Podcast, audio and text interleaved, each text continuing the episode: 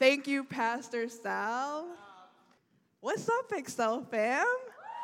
Y'all, listen, it's so good to be with you guys. I am so excited. My name is Joyanne, and I am the youth pastor down at Maranatha Chapel, which is in this town called Evergreen Park.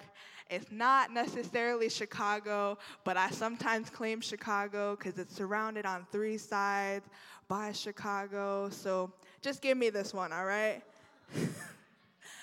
uh, but anyway, uh, man, I just want to thank you guys for having me here. I, like I said, I'm so excited. Listen, I love P. Joey. I love Cease. I love all of your leaders. I love you guys. I don't even know all of you guys, but feel free, come to me afterwards, say hello. I love all of you guys. I love Excel. Y'all are my family. I just love you guys, and I appreciate you guys. I'm so excited to be here today. Um, so, Pastor Joey asked me to speak uh, while they are all away at camp having an amazing time right now. I think they're all in service at this moment as well. Um, and so last week I got to go to camp as well. So last week, you know, I was on the pink team and we won. Okay. Um, and so I don't know if any of you guys have been to camp, but listen, I love camp with all my heart. I love playing games and, and all the friends that I make there. I, it's because of camp that I made friends with all of your leaders. Listen, if I, if I did not go to the camp, I think it was like three years ago, two years ago or something, I would not have met half of your leaders and I would not have started coming and, and being friends with all of you guys. So it's exciting. Um, but yeah, and so one of the my favorite things about camp, like the, the, the, top thing above all of those things that I just mentioned, is worshiping. Worshiping with a thousand plus people. The, the beautiful thing about worshiping with all of those people is there's so many different people. There's people of different backgrounds, different ethnicities, and I like to think that, that it's going to give you a glimpse of what heaven is going to look like. Amen. Yeah, that's so exciting to, to think about it like that. And as I was worshiping, I was thinking, man, like, I wish I could have this feeling all the time. Like, in the spirit, surrounded with a bunch of people, worshiping, and, and just being filled with the spirit. And I think for the, for the most part, most of us can relate to that feeling of wanting to be constantly surrounded by that amazing feeling. But what I realized is that the act of worship should transcend the four walls of this auditorium. It should go beyond our weekly services here at Excel or on Sunday morning. It should transcend, go beyond momentum, beyond spring breakaway. The act of worship should be our entire lives. We should always be worshiping God with our actions, with our words, in our jobs, in our schoolwork, at home, everywhere we go. So, the definition of worship is the expression of reverence or deep respect or adoration for a deity, specifically for us as Christians. When we're worshiping, we're expressing our respect and adoration for God. To take it one step further, when we're worshiping God, worship is our response to who He is and all that He's done. Worship is showing submission and devotion to Him. And worship can be done not just verbally with all the songs that we just sang, or, or the captions on our Instagram posts or our Facebook statuses, but with our entire lives. So today, if you guys have your Bibles with you, we're going to be in First Chronicles 16. So if you guys want to take a look up at the screen over there, give to the Lord the glory he deserves. Bring your offering and come into his presence. Worship the Lord in all his holy splendor. And you can just keep that up there for a little bit. This verse, so this, this particular verse, it's in this entire passage of, of where David is singing this song that he wrote out in front of all of the Israelites and it's a song of thanksgiving to the Lord. And from this passage, specifically this verse, I feel like it breaks down worship into two different things. So the first thing is when he says, Give the Lord the glory he deserves. So you guys have a lot of talent in this youth group. Specifically, I know a lot of your leaders. Are a lot of really talented photographers. Yes, yes. And what's the one thing that irritates them on Instagram? No. no, no, no. I think Jacob in particular always gets irritated. No photo creds when he doesn't get photo creds. Listen, I get it. I get it. Listen, I'm a photographer too, so I get it. Like you took all of this work, all this time and energy to capture the perfect photo, all the years that you have, have been practicing for had led up to that one perfect picture, and then all of a sudden no one gives you credit for it. Like, I get it. I'm like a big proponent of giving photographers, artists credit for what they do because they, they took all the time and work into creating that photo. Like, I, I get it. It's just, just give them the credit. Just remember, remember the person who took the photo. And, and this is what praise and worship is. It, it starts with giving God the credit, the photo creds. You know why? Because He deserves it all. God deserves more than photo creds, though. He, he deserves all of your attention and your devotion. And here's the thing God doesn't actually need our praise. He doesn't need our all of our glory to keep going. You know, at the end of the day, whether we're we're following her, or him or not, he's going to still be who he is. He doesn't really care about fame and glory, but because of who he is and what he's done for each of us, he deserves the credit and the glory and the praise and all we have and more. Think back to a time where God did something great for you and you did not deserve it. Seriously, let's take like five seconds, close your eyes, think of a time. All right. Maybe you can't think of something. Maybe you were just like, nah, I can't think of anything.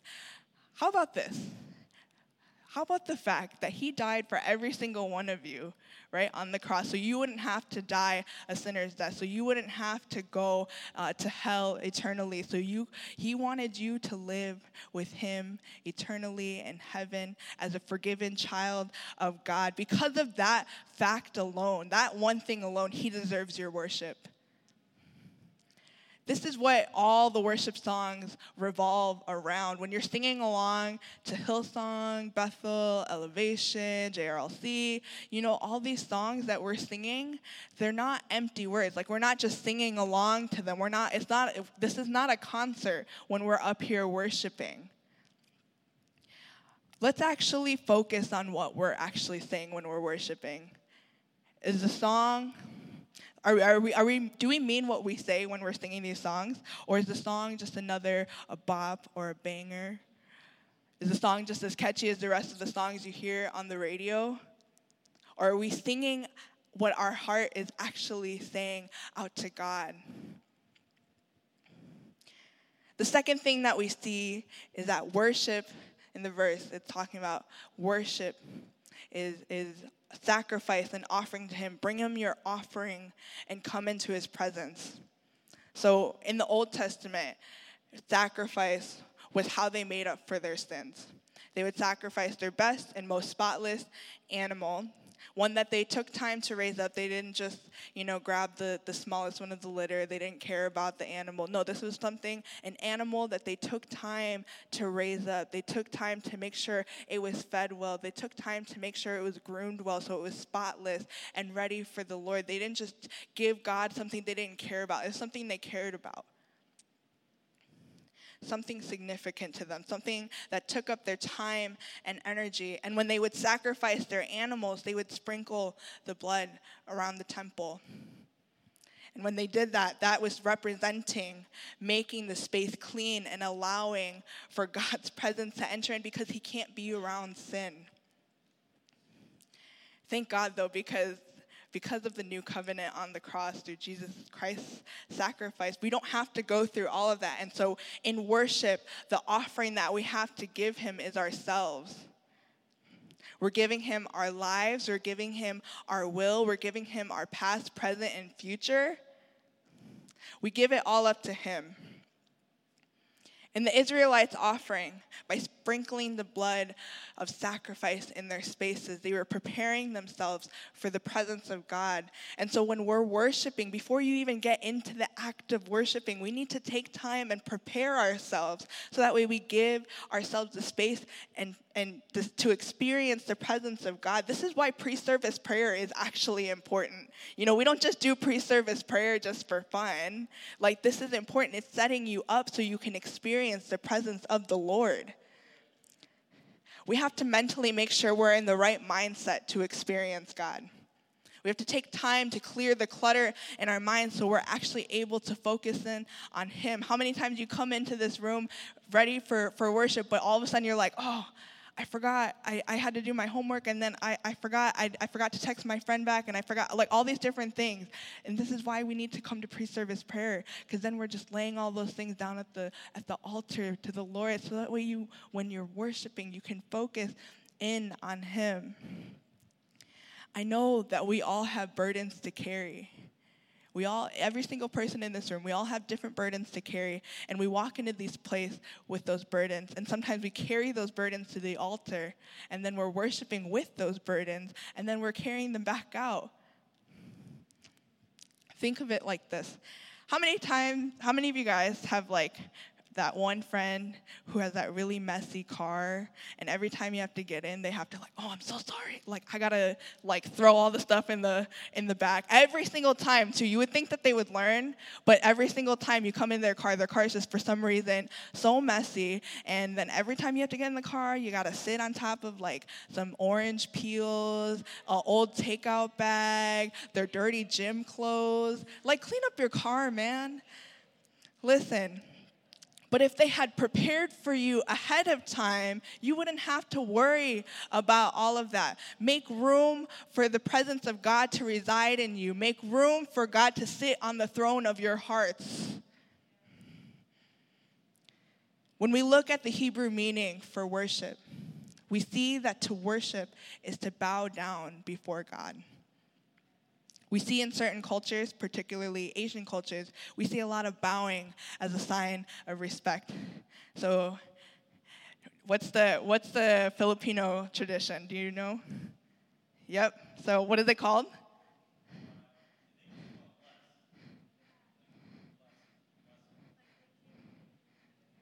So, as, uh, from what I know, I understand it. So it's called mano. Like so, so mano, Spanish word for hand. So when you ask for a mano, so say I'm the younger person and my elder, my my grandma has walked in the room. I have to ask her for a mano. So I ask for her hand and I lean over and I press her hand to my forehead as a sign of respect in uh, martial arts. You bow before your dojo, you bow before your competitor. Uh, in, in some Asian cultures, bowing is either a sign of either gratitude or apology. And if you're apologizing, your bows would be even deeper and longer in the Middle Ages, and, you know, the men would bow, the women would curtsy before their king and queen, showing submission and respect to them. All of these gestures are an understanding of who they were bowing, bowing to or lowering themselves to. So, the idea that worship is this posture of bowing before the Lord is to know that He is above you, to proclaim His authority over you, and then respecting that and submitting to that. And in our lives, we have to understand that when we are worshiping Him, we are showing our respect and our devotion to Him.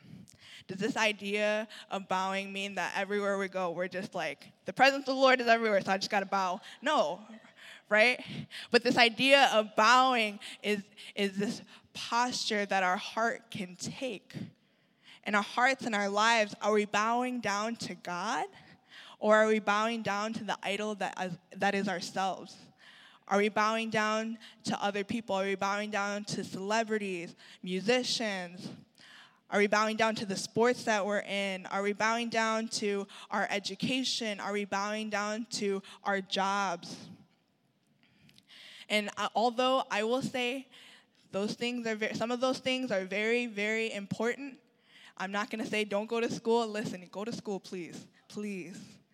You know, go to work, make sure you work on time. But the thing is, is those things should never take precedence over God. And when we worship God in those things, when we worship God in our jobs, when we worship God in our homes, when we worship God in our music, when we worship God wherever we go, we'll find that those areas become fruitful in ways beyond our imagination. Listen, I grew up poor, right? in retrospect. I was fortunate enough to live, so I lived in Evergreen for most of my life. It's a nice area, but in comparison to all the, the, the kids I went to school with, I was kind of the, the more poor ones. You know, I was one of the very few, if not only person who lived in an apartment. You know, I didn't have cable, all the other kids had cable. I was the only one with like all Aldi brand food. Listen, I love Aldi now, but back then I was so embarrassed listen, I, I was like, all these kids had like Lay's and Capri Sun, and meanwhile, I had my generic brand, Aldi brand. Listen, I love it now, but back then I was very ashamed of it, you know. And, and as I got older, I had a part time job at the movie theaters, making minimum wage for the longest time. And as a college student, making minimum wage was a struggle. It was the struggle. I was worried what I was going to do, especially after I graduated. I was like, Lord, I can't work at the movie theaters my entire life. I can't be making minimum wage my entire life. Like, how am I gonna live? Like, and and it wasn't until about halfway through my time at the movie theaters, I began to shift my focus. So the entire time, not the entire time, but like when I when I first started out there, I was so worried about like how I was gonna live. I was worried about me, me, me, me, me. And when I started to shift my focus towards the Lord, I started to recognize that there was a deep and hurting need in my workplace. I started to look at at my coworkers as, as a point of need, I realized God revealed to me. God was like, you know what, Joanne, you are so blessed to know who I am, and these people are broken. All these people that, that you work with that are partying all the time on the weekends, they are so broken because they don't know who I am. And Joanne, here you are. Here you are knowing who I am, and these people need that.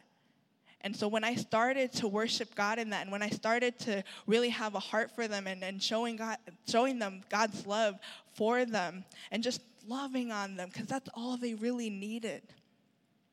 God began to bless me behind the scenes. I didn't really realize it, but God was really providing for me behind the scenes. I, I, I graduated college with no debt, you guys. All the adults in the room know how much of a praise report that is. Listen, I graduated with no debt. I like there are so many people out there who do not get that privilege and and for my parents that was such a relief. They were like, we don't want to perpetuate the cycle of debt. And so God was like, you know what? You were faithful to me, so I'm going to have to make sure, I'm going to make sure that you don't have to worry about that. After I graduated, I got three three of the most perfect jobs um, like in my life. I get to be a youth pastor. I get to teach photography.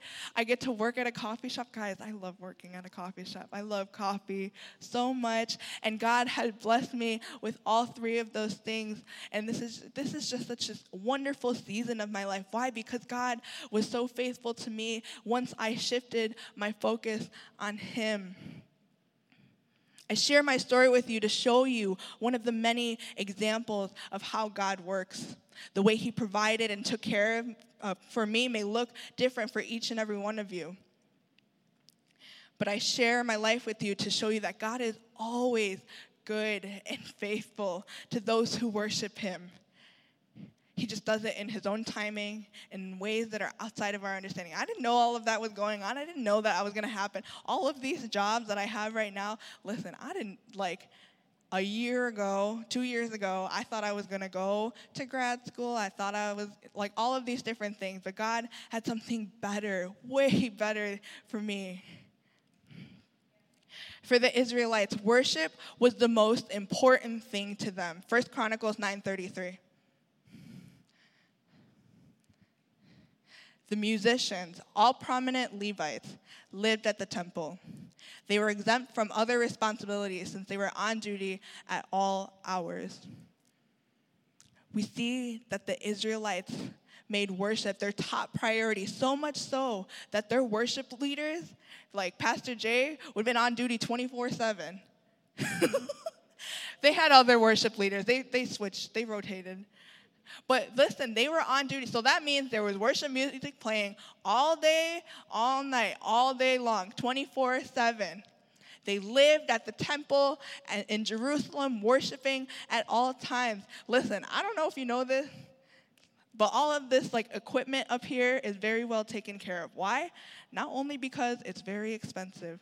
Trust me, it's expensive but because they serve you guys well when it comes to worship. They're, they're instruments in leading you into the presence of God. The Israelites were so particular about their, their worship instruments that they literally, it's in, it's in this chapter. You can look it up. It talks about how that they assigned people to different instruments. And they made sure, so like if someone wanted to borrow an instrument, they made them check them in and out. So like say Sal, if he wanted to borrow the piano, he had to make sure he checked it out and he had to make sure he checked it back in so they wouldn't lose anything because everything that they had, all the equipment that they have, was so vital to their worship. And I'm not saying instruments are vital to our worship, but this idea that they cared so much about their worship shows the priority that worship should be in our own lives. To the Israelites, worship wasn't just a four song set list that they threw together. It wasn't a weekend away at spring, ghetto, spring break away. Their lives were built around worship. So, how do we build our lives around worshiping God? The Bible says that in all things, give thanks to God. So, first and foremost, we need to give thanks to God for all the things that He's given us and done for us. So in school, thank God that you have the opportunity to receive an education. Listen, I'm gonna be that person. There are kids, there are little girls in Africa who cannot go to school because of their periods. And boys, if you think that's gross, get over it. Listen, I'm serious because they, they don't have access to, to feminine hygiene products. And so, because of that, they're not able to go to school and receive the education that you have. We're so inclined to be like, oh, school sucks. I hate my teachers. They give me so much homework. Some of my classmates are so annoying. I just can't, I can't take school anymore. Listen, before you start complaining about it, start thinking about what a gift it is that you guys are able to go to school and receive an education. You know, there's, there's, there's girls out there in other countries who aren't able to receive an education just because a man said that women were not worthy of an education. You guys, it's such a privilege that we have our education. Thank God that you guys get to eat three meals a day and all the flaming hots and Takis you can eat. Listen, thank God that you have a nice phone, Thank God you have a roof over your head. Thank God for air conditioning. Listen, all week I'm like, Lord, thank you for air conditioning. Please don't turn it off on me. Lord, this heat wave. Thank God for a good family. And maybe some of you guys come from pretty crappy families. Look at the people you're sitting amongst. This is family right here. Thank God you have a church family to run to. You know, there are kids in your school walking around in desperate need of what you guys have here before you. And I think sometimes we take that for granted. Man, they just they just need a family like this and we're over here complaining about our family. This is just a handful of reasons to give glory to him. God deserves all of it in our relationships, worshiping God should be the lifeblood that keeps them going. God is love, God is patience. God is uh, love is patient, love is kind, and love is not selfish. And just as you're respecting God as your heavenly Father, you should be respecting and obeying your earthly parents. Honoring God in your friendships involves being patient and giving grace to them when they mess up because it's going to happen. Your friends are going to do stuff that makes you mad. My friends still do it. I, I do it to them a lot. Do your close relationships honor God. If you're in a relationship with a guy or a girl, can you honestly say that that relationship honors God? Worship should be the lifeblood that keeps your relationships good, that keeps your relationships pure and loving. When the Israelites went back to worshiping God, their systems worked out well, they worked out effectively. Think about it. There's a, there were a lot of people in Jerusalem. Like you think this is a lot of people, or maybe not. You guys are used to a bigger. You guys are used to a bigger group. But think about it. So like, how many of you guys? I'm not gonna like point out any like things that are going on, but like, not everyone gets along realistically, right? And that's and that's you know that's just the part of being human. And so think about it. Not everyone probably got along in Jerusalem, but things worked out only when the Israelites were worshiping God together. Things worked out smoothly and effectively because they were worshiping God together. When they stopped worshiping God, then things just went haywire. Here's the thing worship is not just for God, it's for ourselves. You see, when the Israelites stopped worshiping God with their whole lives, they started to worship themselves. And they turned away from God, and their lives went to shambles. They got ripped out of their homelands and put in a foreign place that was not their own. They got put into this place called Babylon where they worshiped other idols and these people were kind of in fight or flight mode. They're like should we rebel? Should we just join them just worship their gods too? And so finally when god took them out of babylon and finally brought them home they turned back to God. See, the thing was when they when they turned away from God, they were worshiping themselves. And when they were worshiping themselves, God warned them, like, guys, if you don't turn to me, listen, bad things are gonna happen. It's not like they they did it and God didn't give them a heads up. Like He warned them multiple times, I love you. Just listen to me, and they didn't want to. And so God brought them back. And when they turned back home, and then when they got back home, they turned back to God, worshiping Him, and made Him the center of their lives again because they knew that through this they would have security, they would have peace. They had these things because they knew that God was the only one who could provide those things for Him. Listen, I'm an overthinker right? I overthink little things that I said that were dumb like five, ten years ago, maybe even 15 years ago. I overthink that interaction I had with someone that I did something a little dumb and they kind of reacted a little funny to it. And then I'm like, oh my God, oh my god they think i'm so weird. Oh my gosh I, I can't i can't show my face ever again. This is so embarrassing. Blah blah blah. And then like literally like this thought process continues and it's such a vicious cycle. And then it starts to the, the whole process starts to be really crippling. It to take over my life but i've learned that when i stop for a moment and i get out of my head I remember that even if that person is actually thinking or, or like all the things that I'm making up in my head, which they most likely are not. They most likely just thought about it for a second and moved on, and you're over here like thinking it over and over and over and over again.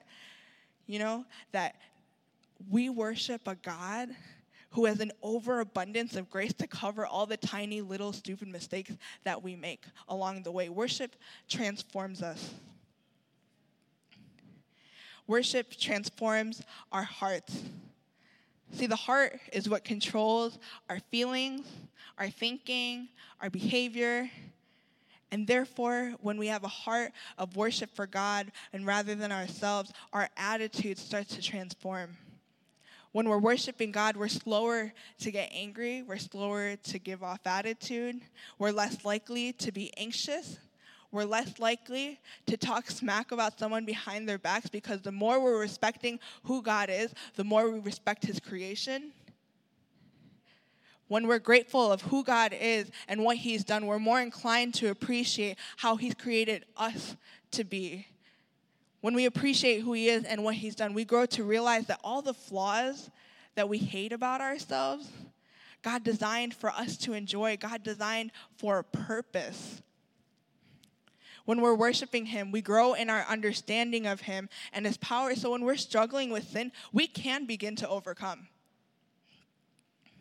When we're worshiping Him in the midst of our struggles with sin, we focus on how strong He is rather than how strong our sin is. When you're worried about what your future holds, remember that we worship a God who has our best in mind and makes all things work together for our good. Think of worship as a weapon. When negative thoughts, thoughts start to come your way, combat it with praise. God, you are still good. When, when anxiety starts to arise, start to pray out God, you know me. You know what my future holds. Thank you for always taking care of me. When sin starts to pop up in your life, combat it with praise. God, you are faithful. God, you are stronger than this sin. Thank you for your grace that covers all of this. Thank you for loving me. Thank you, God, for taking me out of the darkness and into the light. So at this time, if I can have the worship team come up to the stage. When we build a life of worship, we're building a life of security and a life of peace. And if you're here today and you're seeking those things, turn to worship. If your life is chaotic and you feel like you've lost all control, worship the Lord. When you feel like you need answers and life is so confusing, worship the Lord. Maybe you're here, maybe you're like, you know, life is actually going pretty okay. Check your heart posture. Let's make sure is it bowed down before the Lord or are you bowing down to yourself? Are you only doing things that you want to do and not what the Lord has called you to do? So before we go back into worship, I want us to take a minute. Let's bow our heads and close our eyes for a minute. And let's examine ourselves. What in our lives do we need to get rid of to make room for God? Just like the Israelites would sprinkle their sacrifices blood to purify and make space for God, what in what things in our lives are getting in the way of our worship of him? Those of you who don't know exactly what this whole relationship with God thing is all about, but want to know, in a minute I'll have the leaders come up and and when we all come to the altar, feel free to approach one of the leaders and ask them, what does this relationship mean? We would love to have a conversation with you. As for the rest of us, as we enter in to the presence of God, remember all of the things that He's done for you, and let's praise Him for that. So at this time, if I can have the leaders come up, and then everyone else, feel free Let's come around the altar and let's worship him. Let's lift up our voices and let's sing out his praises.